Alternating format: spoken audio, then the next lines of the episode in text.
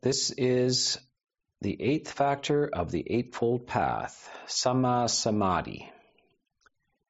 This is a very exalted state of mind and of heart. If you manage to have developed the first seven factors in the right way, the causes that you put in should have led to this as a result. Samma Samadhi is often translated as right concentration. I find it a very bad translation. I will try to find different words for this. But what you really want to do is understand it for yourself, and you will understand it by reading the explanation that the Buddha gives of what Samma Samadhi is. There are four jhanas which are classically what is listed under Samma Samadhi. So whenever somebody talks about Samadhi or Samatha meditation, we are referring generally to this jhana state. And that means that something is missing from your psychological makeup, and that is the five hindrances. They have now been diminished and suppressed, at least for a period of time. These hindrances, these psychic irritants, have declined, disappeared, and five things which are powers of the mind have arisen. And this is where we might get the idea of concentration. The first two factors of the first jhana are called Vitakka and Vichara. These are what we would call clarity, lucidity on a specific topic. And then we have the emotional and bodily feeling. The emotion is joy. The Pali word for this is piti, and the bodily sensation is sukha and that is pleasure in the body. The body is pleasurable, the feeling in the body is pleasurable. And the last factor is ekaggata, which means one. The mind is unified. All of its attention is on the topic. There's another expression the Buddha uses, and that is Miccha Samadhi. So the factor of the Eightfold Path is Samma Samadhi. Miccha Samadhi is another form of samadhi, and it has many of these factors in it. But it's directed to the wrong kind of topics. So you could achieve Miccha Samadhi listening to music, for instance. Why is right concentration not attainable by listening to music if the same experiences come up? Well, because music is a sensuous subject. It's sound. It's possible also by sight to get samadhi, but it's based on sensual desire and the fulfillment of the sensual desire, the enjoyment of the senses. And what samma samadhi is, is removed from the senses. The mind has withdrawn from sights and sounds, smells, taste, touches, and is now left with, in the first jhana, it is possible to cultivate ideas, but not long conversational type ideas. If one has ideas, it's on a very specific topic, the spiritual topics, which are directed right at the beginning by the Four Noble Truths, that is, right view. And everything proceeds from right view. So, what is the purpose of Samma Samadhi, the right concentration? It is to fulfill the goal of right view. It is the having trained the mind to see. This sets you up for clarity of sight, the mind sight. Something should be very importantly emphasized here. You hear about the Vipassana schools, and you also sometimes hear of a strong diminishment of samatha practice and jhana practice.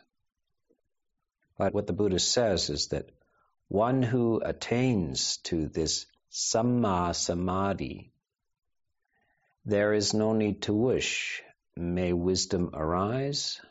Wisdom naturally rises and swells out of samma samadhi. Notice again the emphasis on samma samadhi, not just samadhi. This is the objection usually to insight practitioners. They say, well, in uh, Hindu practice, there's yoga and uh, samadhi and jhana practice, and that's all. That's all it does. It just goes to there, and they recite episodes from the Buddha's life before he was the Buddha, of him practicing very high states of jhana, and dismissing them as not leading to true liberation. However, it's hard to explain why he includes Samma Samadhi in the Eightfold Path if it's unnecessary and doesn't lead to release and freedom. Why does he include it then? It's because it's Samma Samadhi. It's deep concentration at the service of right view. And that's what distinguishes it from the mere practice of yogic types of samadhi. So the Buddha says, if you can attain this samma samadhi, samadhi at the service of right view, there is no need to wish. May wisdom arise. Wisdom naturally rises and swells out of samma samadhi. So, this is indeed the way the Buddha was practicing on the night of his enlightenment. He goes back to a memory he had as a child of actually entering into a state of samadhi. The samadhi he entered into as a child was not necessarily right samadhi, though. He is now using that to purify his mind, the samadhi, to look deeply into the question of what attachments remain what is the root cause of suffering in the realm of samsara. So he, first of all, cleanses the mind, purifies the mind with samadhi, and then inquires. He directs his inquiry and discovers the principles which underlie suffering and the cessation of suffering. So you see this beautifully intertwined samadhi and wisdom are intertwined. Samadhi and investigation are intertwined. And samadhi and vipassana are intertwined. They assist each other. Vipassana, by the way, the way I define it is just to see clearly, it is not a technique in itself, it is the results of the practice of mindfulness. And also, samadhi is the result of the practice of mindfulness. We can never really disentangle these path factors. They all are intertwined with each other. They circle back on each other. They reinforce each other. They're called recursive structures.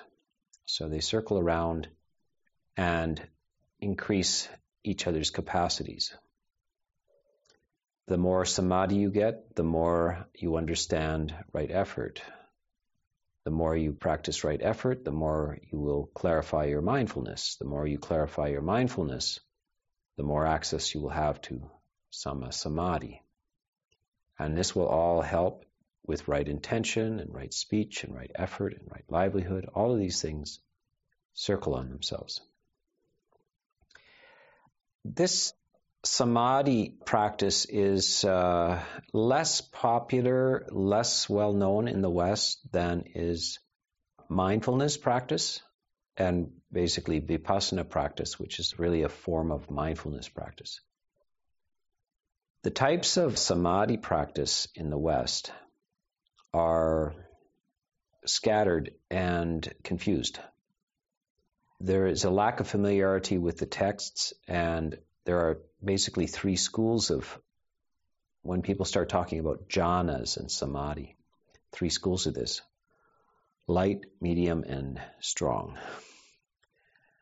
When people make samadhi seem to be an easy attainment for lay people on a two week retreat or a one week retreat, I do not think that the person teaching that is really talking about samma samadhi. And I don't think the people who are thinking that they have attained uh, some of the jhanas are actually easily accessing these states. It's not that easy. You have, on the other hand, schools of thought that say that it is virtually impossible to attain the jhanas at this time. So I'm uh, advocating a middle way between these two. It is possible, but don't underestimate what is meant by samma samadhi. These are not normal, they're supernormal. The ordinary person does not experience them.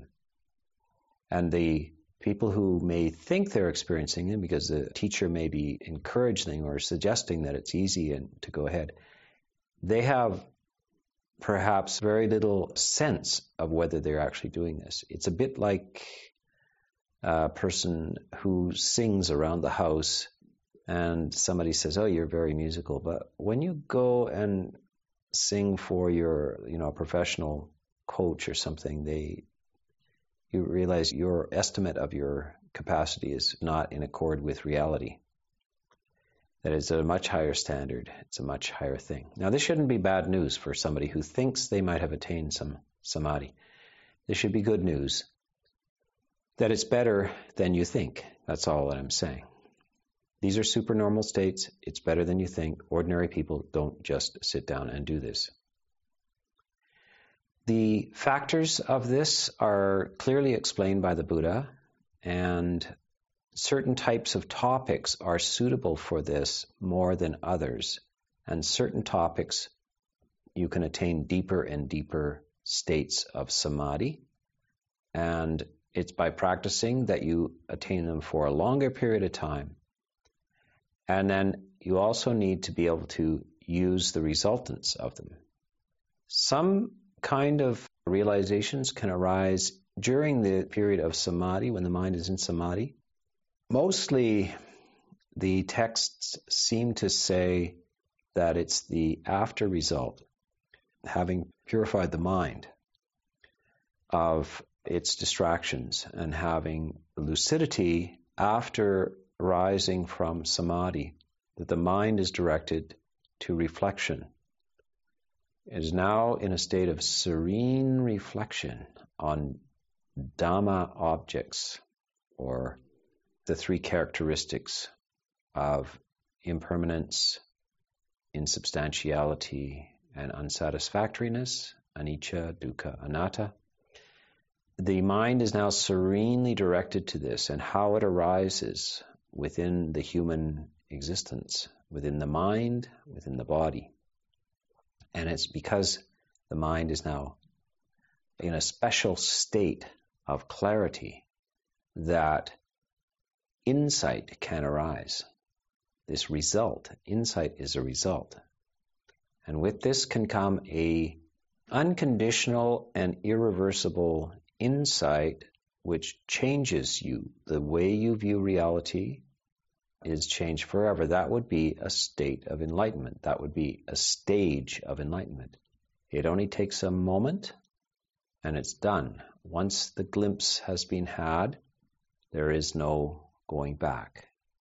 There is no unseeing it.